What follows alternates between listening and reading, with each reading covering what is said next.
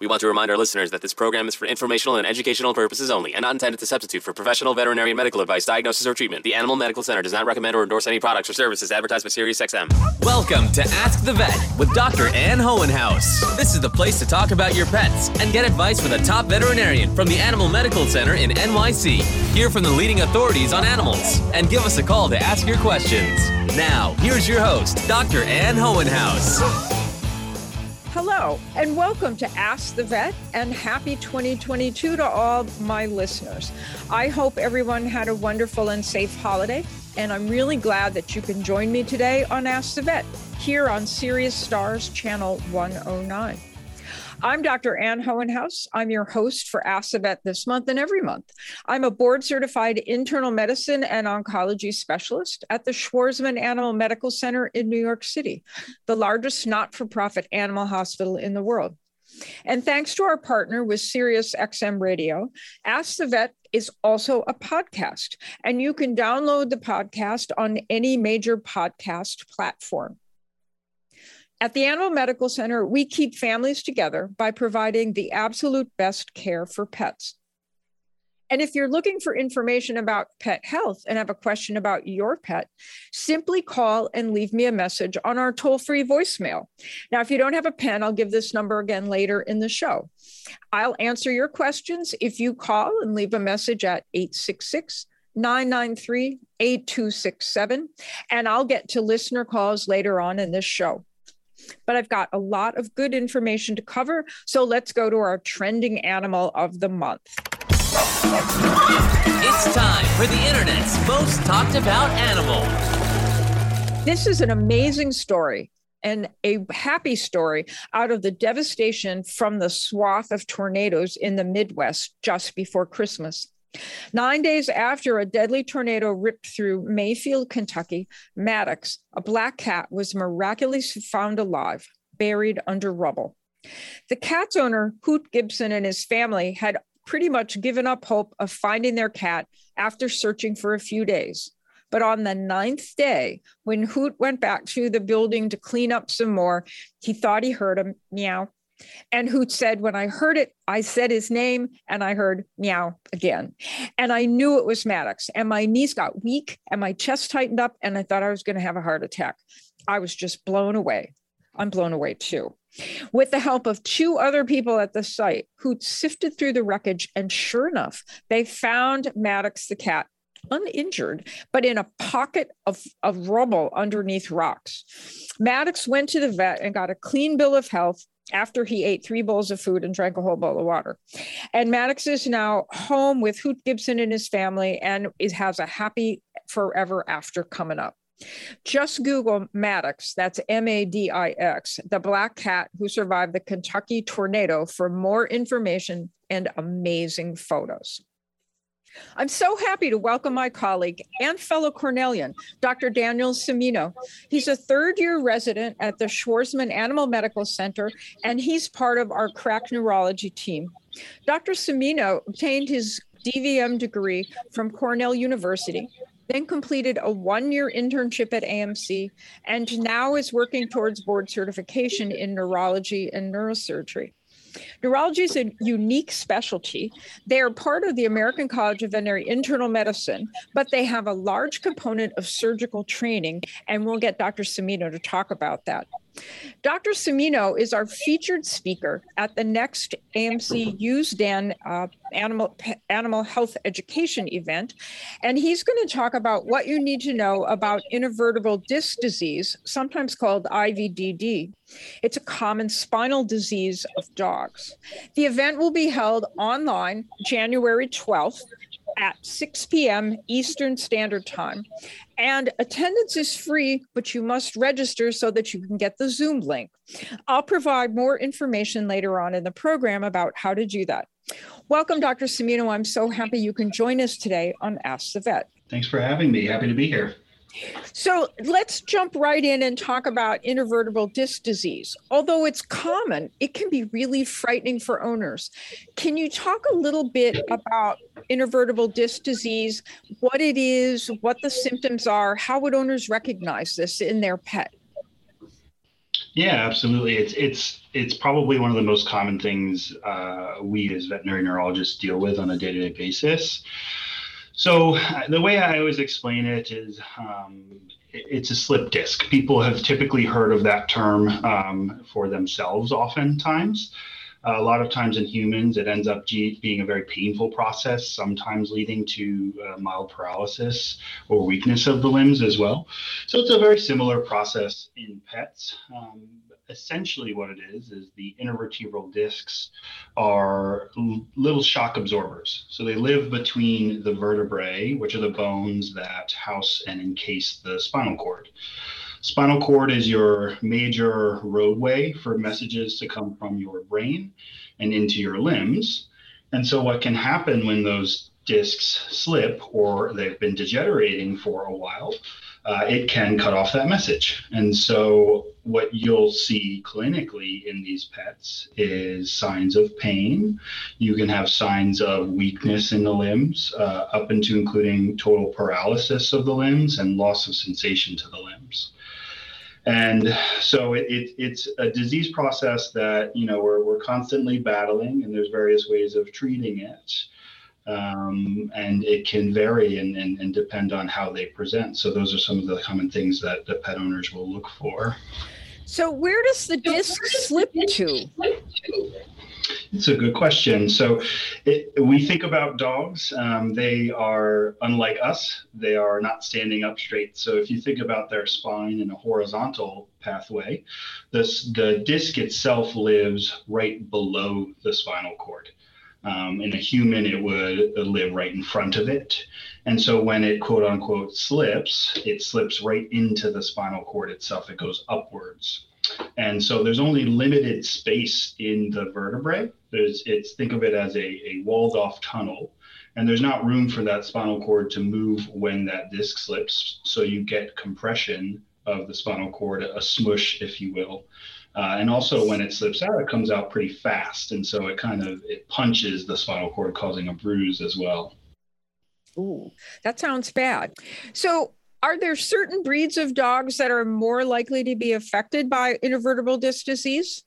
So yeah, it's a it's a great question as far as what what breeds specifically are affected. Uh, typically, we talk about what we call chondrodystrophic breeds. It's a big fancy term um, to talk about some of our shorter legged, long back uh, doggies. So classic breed we talk about are dachshunds. Uh, one of the more classic and probably common pets that I'm doing um, treating intervertebral disc disease in now, especially in New York City, are French bulldogs. Uh, so they're very commonly affected as well, and we see it a lot in Shih Tzus also. So so those dogs with shorter legs, compact uh, bodies, but then that long back. And what about cats? Do cats ever get yeah. intervertebral disc disease? Absolutely, it's much less common. Absolutely less common, but cats will will get it. Uh, cats have a little bit of a caveat, caveat, if you will, um, where the intervertebral discs that herniate or slip, quote unquote, tend to be more towards the back of the animal, so more towards their rump and their tail. And does that change how they look then when the disc slips? Yep. Yep. So what you'll see in a cat and things to look for, and actually a, common presenting sign is uh, my cat's tail won't work. It's limp. My my cat's tail won't. They're usually perk up. They have loss of balance. Um, sometimes they can have a little bit of incontinence, loss of control of their of their bladder and their bowels as well, which can happen to pets as well, uh, to dogs. Sorry, as well. It's just not uh, it's not as common. So that's interesting because if I heard of a cat with a limp tail, I would have thought it had some tail pull injury, yep. you know, where the tail got run over yep. by a vehicle and yep. pulled the tail. Absolutely, that's that's the other main uh, differential. The other possibility um, is that, in that we try to rule out. So what helps us with that is if there is a history where yeah the cat was outside it had some trauma or we were closing the door as the cat left the house or got caught in the window um, you can take x-rays for cats and see if there is a is a is a tail trauma but if everything else is checking out you have to be suspicious of a disc as well so then do you use x-rays to diagnose a disc slip? Typically not. Um, that that case with the cats is more unique uh, in that we can do that to try to rule out the tail pull. But I would say that we we tend to recommend against it uh, for dogs. Purpose, uh, reason being why we recommend against it is because X-rays are very good at showing you bony uh, tissues, and when a disc herniates, it can have some mineral-like characteristics, which is what bone is. Uh, but you can't say for sure that's the problem. So oftentimes we get an x ray and it's read out as yes, there's multiple degenerative discs in this spine, but I can't tell you with certainty that they're causing compression of the spinal cord and or where they're causing compression. Because oftentimes those pets who have a predisposition, like dachshunds and French bulldogs, will have multiple previous slip discs that have healed, but they'll show up on an x ray.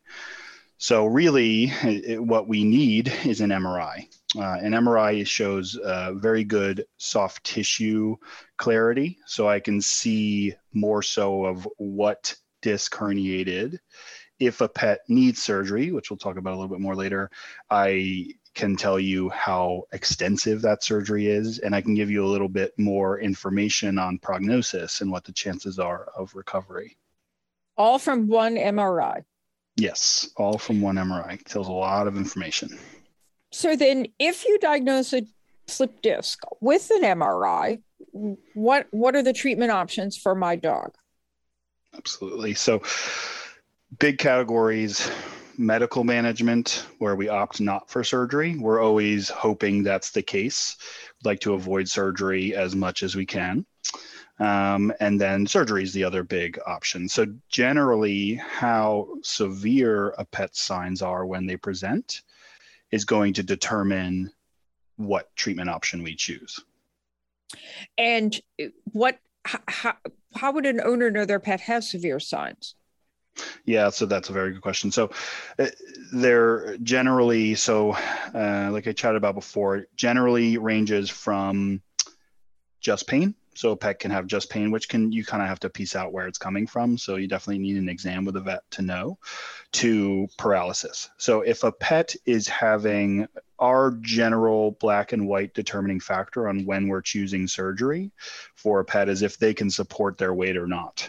So if a pet is strongly supporting their weight, maybe a little bit wobbly, maybe their limbs are a little bit out of control, but they can walk across the floor, they can turn around, they can even try to posture those are times where we're saying, let's choose medical management, let's treat your pain, and let's strictly, strictly bed rest them. So the purpose of bed rests, and, and generally we're recommending either a crate or a baby gated area for them, is to allow the body itself to heal. So that disc herniates, it's smushing the spinal cord, and then over time the body can actually wrap some uh, fibroblasts and fibrous tissue sink that slip disc down and also can send in some white blood cells and chew it up a bit too. So it never heals 100% what it was before, but certainly pets can get back to normal function.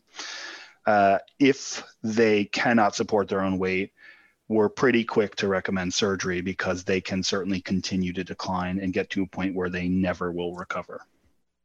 So, who hates medical management more the dog who's in the crate for six weeks or the owner who has to crate the dog for six weeks probably the owner most of the time uh, that owners hate that treatment yes, rested yes. for six they don't yes. want what is no. why do they not want to rest their pet I think it's tough. It's tough to see your your pet who's because usually these are active dogs. They're they're quick, they're running around, they're jumping, they're happy and then they just go in a crate.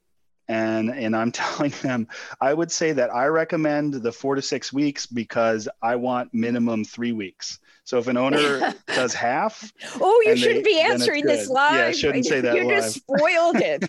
No one is going to rest their pet the ever trick. again. Yeah yeah. No it's tough. It's tough. It's one of the hardest things i, I tell people and and that's what i always say in my in my uh, appointments is i say this is the treatment. The the crate rest is the medical treatment. The medications are just to make sure they're comfortable. They're not gonna they're not gonna help that disc go back to its normal spot. So you mentioned that intervertebral disc disease was one of the most common neurologic diagnoses that veterinary neurologists make. What are the other ones? Yeah, I, I would say disc disease and seizures are, are kind of bread and butter, what we're dealing with on a day to day basis. In the category of seizures, um, some of the more common things we're seeing are infectious meningitis, uh, where there's an, an, infection in the brain causing that seizure. You can have autoimmune meningitis. Uh, that's autoimmune attack of your brain cells. And then you can also have cancerous processes. The other thing is just simply what we call idiopathic epilepsy, where a pet has a seizure disorder, but their brain's totally normal and there's nothing there's nothing wrong with them systemically. And that can be genetic. So those are probably the most common things we're seeing. I, I think the other other more common things we see are strokes. See a lot of pets with strokes uh, to their brain stem and their brain, and a lot of um, vestibular or balance issues as well. So, are the causes of stroke in animals similar to those in people? I believe they are to a degree. So we always, I try to always, I, I take this with a, a grain of salt because I do my human research, but I'm probably behind the times. Uh, but typically, um, in humans, more commonly, you will get what's called a hemorrhagic stroke or a bleeding stroke, where you're loss of blood flow to the brain. Pets tend to get more of a either clogging disease due to a clot that clogged that blood vessel that supplied the tissue, which is what a stroke is, or they can have what's called vasospasm, where that, that blood vessel spasmed close for a certain amount of time, but enough time where the piece of tissue, the brain lobe or whatever it was that was supplied by the vessel, could not get oxygenation. So, a lot of times for pets, we see uh, stroke more commonly when some other systemic disease is going on, whether they have chronic kidney disease, they have issues in their steroid production, they have high blood pressure. These are all some common reasons why they can have strokes, which I, I believe are also very similar in humans. So, you've listed the diseases that neurologists see. How would a pet owner know if their pet has a neurologic condition um, and they should seek out a specialist like you? Yeah, it's a it's a very good question, and it, there's such a variety of presentations for neurologic disease because it depends on what portion of your body's affected. If it's your spinal cord in the middle of your back, your hind limbs won't work, the rest of the body will work. I would say that generally a, a catch all term as far as what owners can look for is dysfunction. So my pet cannot hold their head up, their head is to the left they seem to be have trouble controlling their body. A lot of times when there is disease in the neurologic system, there is dysfunction. And so, and that holds true for every portion of the neurologic system. If my neck spinal cord is affected, all four limbs will have lack of control. If my brain's affected, my mentation's going to be off. I'm going not going to recognize my environment. I'm going to circle. Um, so so anytime you feel like your pet is just acting off and has the loss of control, certainly be suspicious. So dysfunction means their normal functioning processes are not happening. Exactly. Exactly. And when an owner sees dysfunction like you've described, is it an emergency or or when is a neurologic condition an emergency?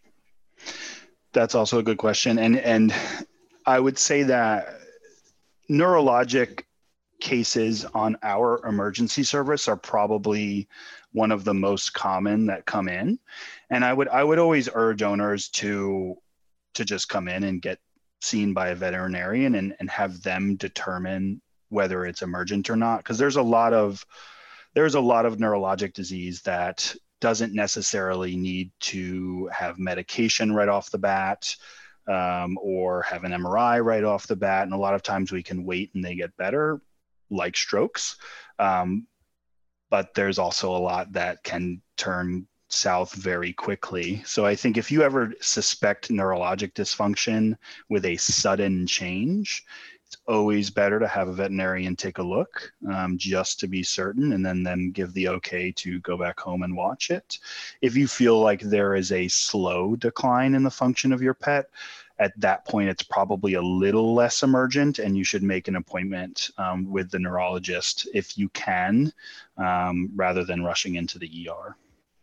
What about a seizure? Seizures like come out of nowhere mm-hmm. and freak people out terribly. It would freak me out. So, yeah. if your pet has a seizure, is that an emergency, or or when does a seizure become an emergency? Yeah, that's a that's a great question too.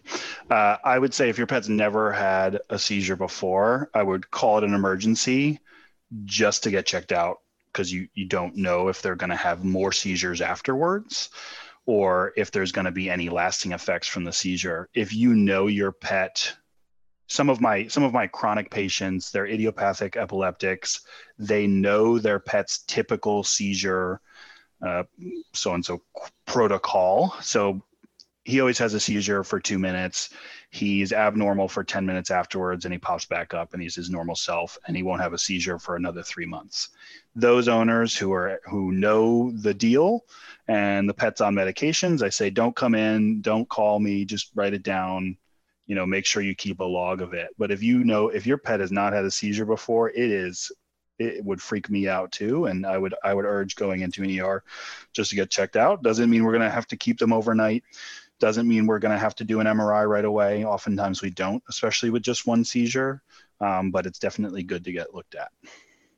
And then certainly if a seizure goes on for a long time, which what would a definition of a long time be? Yeah, yeah. And I think one of the most common um, things I hear from owners too with a seizure, I say, how long did it last? And they said, ah, oh, it seemed like an age or it seemed like an hour but usually usually and what i tell people is five minutes. So if a seizure is going over five minutes and um, you are not seeing a stoppage to it that's when you got to rush in.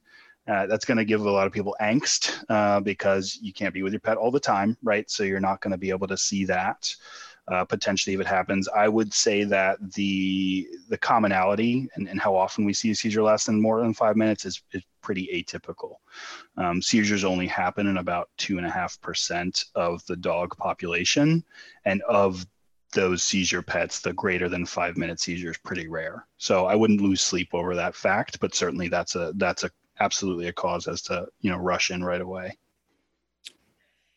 So changing a little bit, um, let's just, I love to ask people how they decided they wanted to be a veterinarian. Yeah. I, I don't know when exactly it clicked. I'm not one of the. I remember a bunch of my classmates at, at Cornell were, oh, I've known since I was five. I, I wasn't. I wasn't one of those. I've always loved pets. Um, I had dogs. I had cats growing up. Um, so I was always an animal lover. I actually wanted to be a dentist until until college. I knew I wanted to go into the medical professions. Uh, I knew that the challenge of you know taking a case, solving a puzzle, piecing it out, and and helping um, a living being was something I wanted to do and then I think ultimately in college, I, I, tried to explore, and I was, you know, I remember I was volunteering at the cat shelter in, in Tompkins County, and I, I, I remember just thinking, eh, let's just work with that. Like animals, uh, this is more enjoyable. it's, it's. I, I'm sure working with humans would have been good as well, but I, I just love animals so much, so that tipped me over the edge. But I definitely uh, liked the profession for the challenge of it. And then, why neurology? Yeah, that I think that has to do more with my my brain and the way it works because it, it, I was always very yeah. math uh, heavy. Uh, yeah. Oh, well, okay. no pun intended. No pun intended. um, the I was always very math heavy in in in high school and college. Uh, my sister's a math teacher, and and the way that neurology works is it, it, really is a puzzle. So you have these specific problems in your in this limb or this eye, and you have to put the pieces together and sort of mathematically come to a conclusion about where that problem is. So that that piqued me first. I, I my f- first year of vet school, we took neuroanatomy, and one of the kind of one of the the more well-known, famous veterinary neurologist, Dr. de Lahunta, was was from school, and so I think his his kind of legacy just sits there, and they're very neuro heavy, and everybody likes it there. So there's a, a good support system. So that piqued me, and then I and then I did some rotations on the neuro service at school and saw that you get to do both surgery and and these interesting medical cases, and you so you get to kind of use your brain and you know piece together those puzzles with the medical cases, and then on the other hand you get to do surgery, which is um, a little more you know uh, working on cars type type things. You know you're fixing something. It's it's straightforward. I need to go in here and i need to fix this. And so that really appealed to me to have the the best of both worlds. So talk a little bit about we have about a minute left. Talk about um, how the residency process works. Like what what is how'd you get to a residency and where's it going to get you in the end yeah um, so the purpose of a residency is to just kind of focus in on only neuro. So you become so specialized and and probably to a fault to some degree. Um, but you basically spend so the internship is your general year. You spend a lot of time doing different disciplines, building up your your base, your framework, and then you go into a three year residency and so that i'm in my third year now so it's four years since i've been out of school and you're just only neuro all the time all neuro all the time. So you're reading mris you're doing surgery uh, you're working on seizure cases and it's constant and so you just get immersed in it so that because um, some of these cases are, are fairly complicated and can be tough to treat and diagnose. And so by the end of it, you feel incredibly comfortable um, working on those tricky cases. And so that's why I've been happy to have my residency in New York City, where we just see so much and so much variety. Well, I think that's a terrific note to end on is is that the residency experience here in New York City is really an intense but wonderful one. So I want to thank our guest, Dr. Cimino, for being with us today on Ask the Vet. And everyone is looking forward to your online pet health event on January 12th. It'll be at 6 p.m. And I'll talk about how our people, uh, our listeners can sign up to attend that event. We've got room for everyone because it's on Zoom and stay tuned because we've got another special guest coming up. So I hope you'll stay tuned in. We're back with Dr. Ann Hohenhaus on Ask the Vet. Call now with your pet questions on Sirius XM Stars. And welcome back to Ask the Vet. It's my privilege today to welcome William Gordon, Deputy Police Chief of the Greenfield, Massachusetts Police Department, to today's Ask the Vet program. We're going to talk about the role of comfort dogs or therapy dogs, but specifically therapy dogs for first responders. Full disclosure, I had the pleasure to briefly meet Deputy Chief Gordon in 2013 when the Animal Medical Center honored his St. Bernard dogs, Rosie and Clarence. I love that name, Clarence, with the coveted Top Dog Award. These amazing dogs, and let me tell you, they're not only amazing, but there's a lot of dog in these St. Bernards. And they were recognized as the nation's first comfort dogs for first responders. These dogs were dedicated to helping police, firefighters, and other emergency workers who were hurting from the trauma of their jobs. Since that time, Deputy Chief Gordon has been working tirelessly and has been instrumental in bringing police official comfort dogs into dozens of police departments across the country. Deputy Chief Gordon, I'm so glad you could join me today on Ask the Vet. And if our listeners could see you, because I can see you in your Zoom box, um, they would see that you are on duty and in uniform right at this very moment. Well, thank you very much for having me. I'm excited to be here, and I, I owe a lot to Animal Medical Center, so uh, it's it's great to be invited to your program. So let's start at the beginning. How did the concept of comfort dogs for first responders get started? Well, um, it actually it started by accident. Um, of course, I'm on duty. My radio goes off. Um, it started by accident. I I have PTSD, and I have PTSD because of the things I've been asked to do for my job. And I started becoming, um, you know, in a really dark area and not enjoying my job and not enjoying my uh, off time. And uh, I started going to counseling, and my my counselor asked what do you do? What what brings you joy in life? And I I told him, I said not much except that I love to work with my dogs. And they're like, well, why don't you start working with your dogs and doing things that you enjoy with your dogs? And I'm like, that's a great idea. So the, the very next week, they asked me to bring my dogs to my counseling session. And they noticed how much my dogs were helping me, but we also noticed how much my dogs were helping other people that she was also uh, counseling. Um, and how the first responders, week after week, really enjoyed not my company, but the company of Clarence and Rosie. So uh, we started doing that. And then all of a sudden, um, at the same time, the Sandy Hook school massacre happened.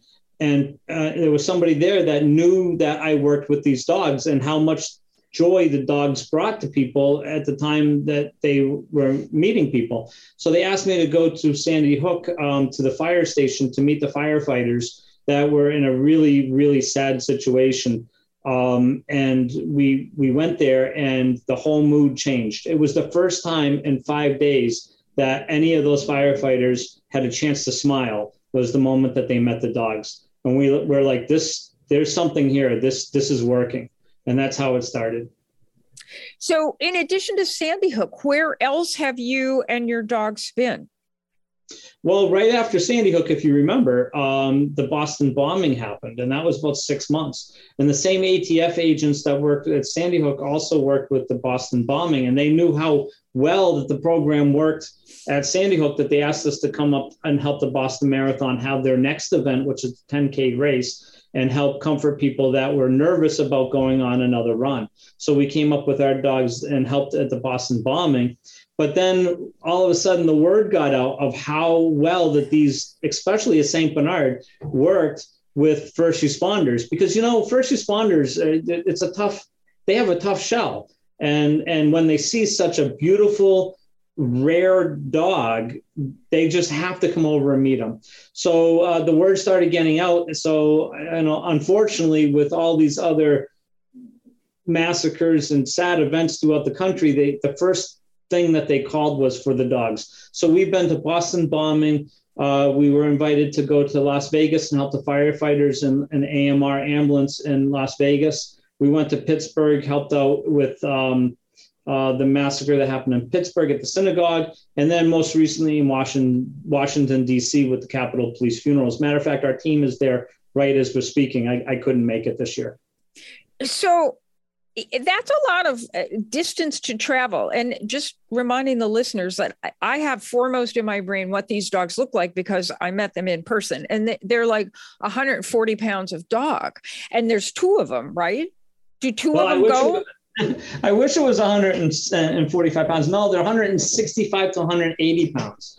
Um, so yeah, they they go on a plane. We have partner airlines that um, know what we do, um, and they have to sit by our feet, um, and they're not allowed to be in the aisles. And it's not easy, but with the rows of seats to have three rows, they kind of fit. But unfortunately, today nowadays the planes are really packed. So they have to go under my feet, and the, pass the, the passengers next to me they go under their feet too. So it, all three of us have to have their, our feet up all over the dog.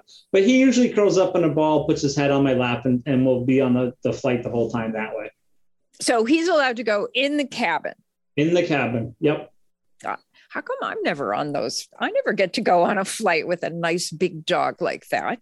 Oh, um, it's it's very comforting because I'm a, I'm afraid to fly, so it's nice to have my partner with me. Um, and often the uh, carrier will, if there's room in first class, they'll get us into a first class because the dog is big. So yeah, yeah. So when you go to places like the Boston bombing or your dog in DC today, what are they doing? Really, they're being a dog. You know, dogs are there's a, a human uh, bond that happens with a dog that's very hard to explain. Um, and and although they're trained in obedience and they're they're they're highly uh, excuse me highly trained in obedience and they're also trained in in how to take uh, the sounds of, of an emergency like sirens and you know they're they're trained all in that their real job is just to be there and and the the, the saint bernard eyes just will melt into your in, into your their expression on their face will melt through your eyes and you'll notice that they understand what you're going through. And and it's very hard to explain. People ask me this all the time. It just happens. And and some people aren't dog people. Some people it doesn't work with at all. But if you're a dog dog person and you're in trauma, the interaction between you and the dog just makes everything feel okay. But if you were to look at, uh, you know, uh, what really happens is petting the dog lowers your blood rate. It brings down the uh, fight and flight syndrome and allows your body to realize that there is no fight. The fight is over. There's no reason to run, and and uh, all the effects of the fight and flight syndrome will go away when you're petting the dog. See, I think your description is perfect. It's something about the dog's face because for me, right. with a St. Bernard, it's kind of that fuzzy hair that makes a halo around them, those big kind of saggy eyes, and then the lips. I mean, they've got great lips. Yeah. And and so you can't help but just you wanted to squish them because they're just so cute and so huggable. Um, so it, it is um, it, it is they're the right dog for the job you know?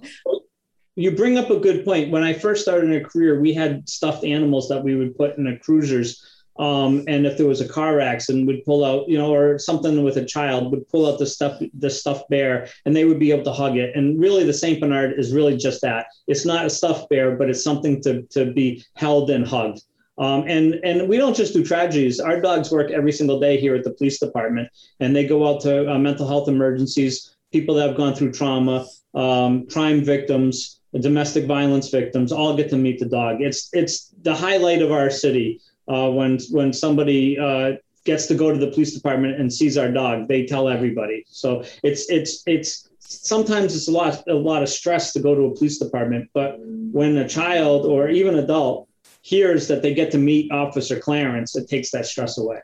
So talk about Clarence a little bit more. How old is he? Where is he right now? Officer Clarence is in the is the room right next to me. He has an office at the station. Uh, he's being um, he's handled by I, I was promoted, so I'm no longer the handler. But my wife happens to work here at the police department, so he was transferred over to my wife, and it's my wife's full time job is to to handle um, Officer Clarence and to work as a community policing officer. Um, he's 10 years old, which is old for a St. Bernard. Um, so we're kind of getting nervous. So we, we only work him a little bit his the highlight of his career was his recent trip to Washington D.C., where he actually helped comfort the president of the United States. Uh, uh, president Biden got to hug him and pet him right after the funeral, so that was kind of like pinnacle of his career and kind of his retirement moment. But he does come out occasionally um, to the police department and um, and and still gets to do his regular job. It's just more like halftime. And you work with a group called Canine First Responders, which is a not for profit organization which offers comfort to people affected by traumatic events. Can you talk about that group?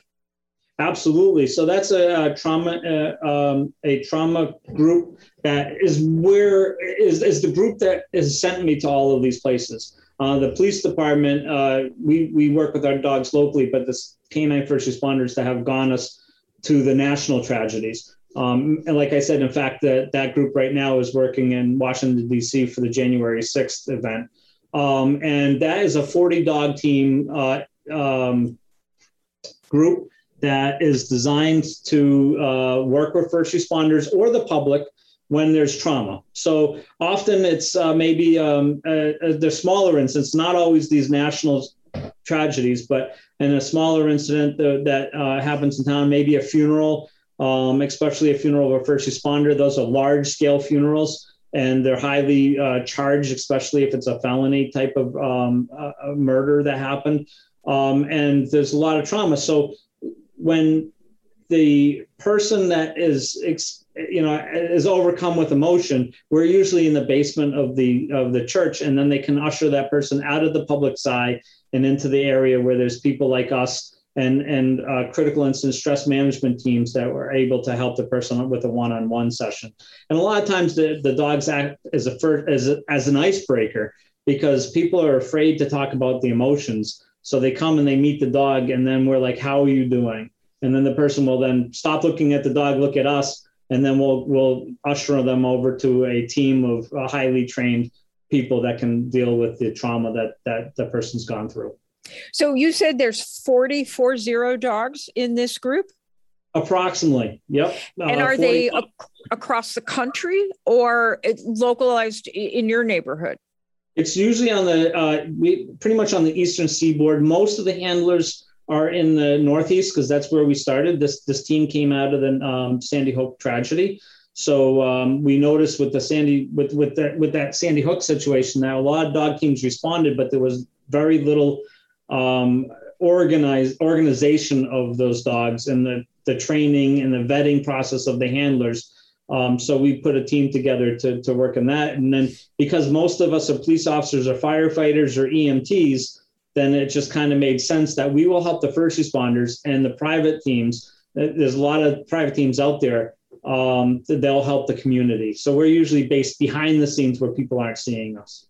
Well, I also think that the that the issues for the first responders must be different than issues for the community in a tragedy like that. Is that a, a, a correct thought on my part? Absolutely. Um, the the first responders they didn't have a choice whether to go to the scene. They didn't get to. We talked about fight and flight a little bit. They didn't get to have. The, they didn't get to run away. They had to run into the situation. So they see these situations. Our bodies see this situation as a fight. It's not necessarily a fight, but the the the body has to prepare for themselves for that that critical incident, um, like it's going into a fight. So. Um, so the, there's a lot of adrenaline that's built up. There's a lot of emotion that's built up um, and like I said, petting the dog kind of releases that um, and and gets them into a calmer area. But the other thing about first responders, they're not allowed to just go home. They have to go back out into the street and do their job again. So we we sit there, and even if we're, we're with them for 30 seconds or five minutes, we recharge that first responder so they can go back and do their job and and protect us all. So is uh, Officer Clarence the only dog in, in your precinct, or do you have more than just Officer Clarence? We have Officer Clarence here. Uh, we had a dog, Officer Donut. Officer Donut, unfortunately, uh, had bloat um, oh. at, at, at, a young age. So right now he's medically retired. Um, we're hoping that uh, he survived um, and he's recovering, but uh, it takes a lot. He went through a trauma himself. So we have to see how that's going to pan out. If Officer Donut um, doesn't uh, work out, we have a couple other dogs on standby. We're, we're looking at another St. Bernard, and we're also looking at a, um, a, a, Labrador Retriever um, as, a, as a third dog for our department well, just I'll give you some free medical advice for whoever you have next. And that would be that if they have a surgery to spay or neuter the officer, you should ask that their stomach get tacked in place because that helps to prevent them from having a, a twist when they bloat. And the twist is what's really bad. So we just have a few you're, seconds you're right. left. You're right. And that's exactly what we did with, with Donut. So ah, he, is, he is tacked now, but he was just too young at the time. It was un, unusually young. That, yeah. that, yeah. Uh, one, uh, probably 20 seconds. Is there anything else that I should have asked you that I didn't about your great work and program? Well, we, you know, we were the first department in America to do this, uh, and right now there are dozens and dozens, uh, dozens of, of departments in Massachusetts alone. Never mind across the country that do this. So I would I would say to your your listeners that if there's a police department in your area and you think that that police department could benefit from a dog, start talking to the chief. And I bet you that they've even heard of our program, or if not, they're already starting their way. But they a lot of times departments could use a little extra money to get their program off the ground. Uh, thank you so much to Deputy Chief William Gordon for taking the time to join me here on Ask the Vet today and give our regards to Officer Clarence. Uh, if you want more information and photos about Canine Officer Rosie Clarence and Donut, uh, you can just simply Google them and you can read all about them. Uh, and thank you again for being with us. You're very welcome. Thank you for having me. Sit back and let's listen to today's animal news. It's time for Animal Headlines, the biggest animal news from across the world. First, you've got to check out the top 10 animal videos for 2021 from the Smithsonian National Zoo and Conservation Biologic. There are giant pandas sliding down snowy hills, screaming hairy armadillo named Sherman going bananas over a new toy, and a common merganser playing Duck, Duck, Go. Just Google Smithsonian National Zoo to get those top 10 animal videos. And if you like ducks and you live in New York City, right now we are Duck Central. On Sunday in New York Central Park, I saw mallards, of course, but also wood ducks, buffleheads, hooded mergansers, northern shovelers, northern pintails, and the hard to find scaups. So there were tons of ducks on the reservoir in Central Park. If you have time to go out, take your binoculars and start identifying ducks. Our second story is about the human animal bond. And there are two new published books that speak to this connection between people and animals. First one, Sona, the story of a dog who taught me about love by Panchita Pierce, is a heartfelt story of the love between a clever Cocker Spaniel named Sona and a very busy journalist love that lasted for 15 years. And these these books are really a good addition to today's show, where we talked a lot about the bond between um, the officers and the dogs and first responders. The other book is My Hero Theo about a police dog who went beyond the call of duty to save lives. This book is by Gareth Graves and it's a moving story of one man and his heroic dog and the unbreakable bond that sees them through all of life's challenges. And finally, this is actually quite interesting. Well, at least for me, who really likes birds a lot. There is an album featuring 53 bird songs of Australia's most endangered birds. And on the charts, it has soared past the sales of artists such as Taylor Swift and Michael Bublé. The birds are the artists and the composers on this album. The album was created to coincide with the release of a book the Action Plan for Australian Birds by Charles Darwin University and BirdLife Australia. This Australian Birdsong album is now number three in the Australian Recording Industry Association album chart since its release in early December. The album is a platform to get people to appreciate what will be lost until unless some kind of action is taken to save these rare birds of Australia. If you have a pet health question, just pick up the phone and leave me a message. It's that simple. I'll answer your questions on next month's Ask the Vet, and the number to call is 866 993 8267. We're going to take a quick break, and when I come back, we'll do news from the Animal Medical Center. We're back with Dr. Ann Hohenhaus on Ask the Vet. Call now with your pet questions on Sirius XM Stars.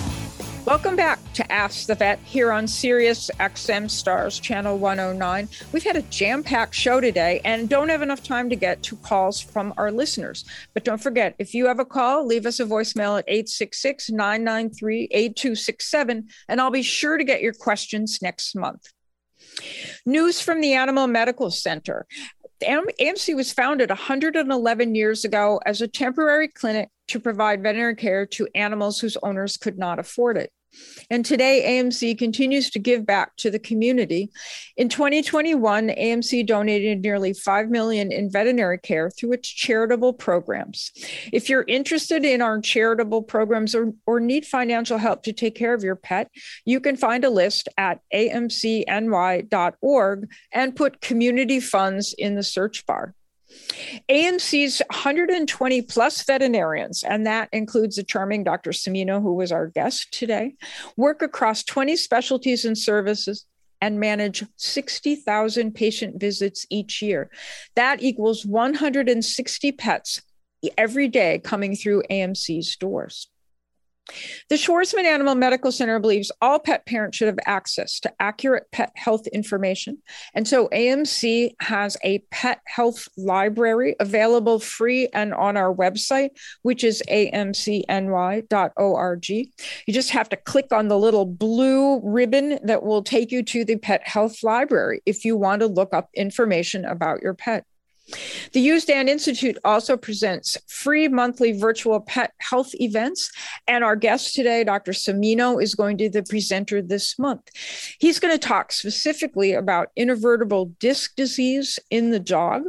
And you can sign up for that by logging on to our website, which is amcny.org, and put USDAN events in the search bar. You have to register so you get the Zoom link to attend Dr. Cimino's talk, but um, it, the event is free and doesn't cost you a thing. And I guarantee you, you're going to learn a lot. I want to thank my special guests, Dr. Cimino, and Dr. Deputy Police Chief William Gordon. And I want to thank all my listeners, callers, and a special shout out to everyone who's downloaded the Ask the Vet podcast. You can find it on any podcast platform. We are all grateful here at AMC for your support. Don't forget, if you want me to answer your question next month on the show, just call 866 993 8267 and leave me a voicemail message. And that call is toll free. If you want to check us out, we have a Facebook page, The Animal Medical Center. Twitter and Instagram are AMCNY. Everybody stays safe, and I'll be back next month for the Ask the Vet show here on Sirius Stars XM channel 109. Thank you, everybody, for tuning in.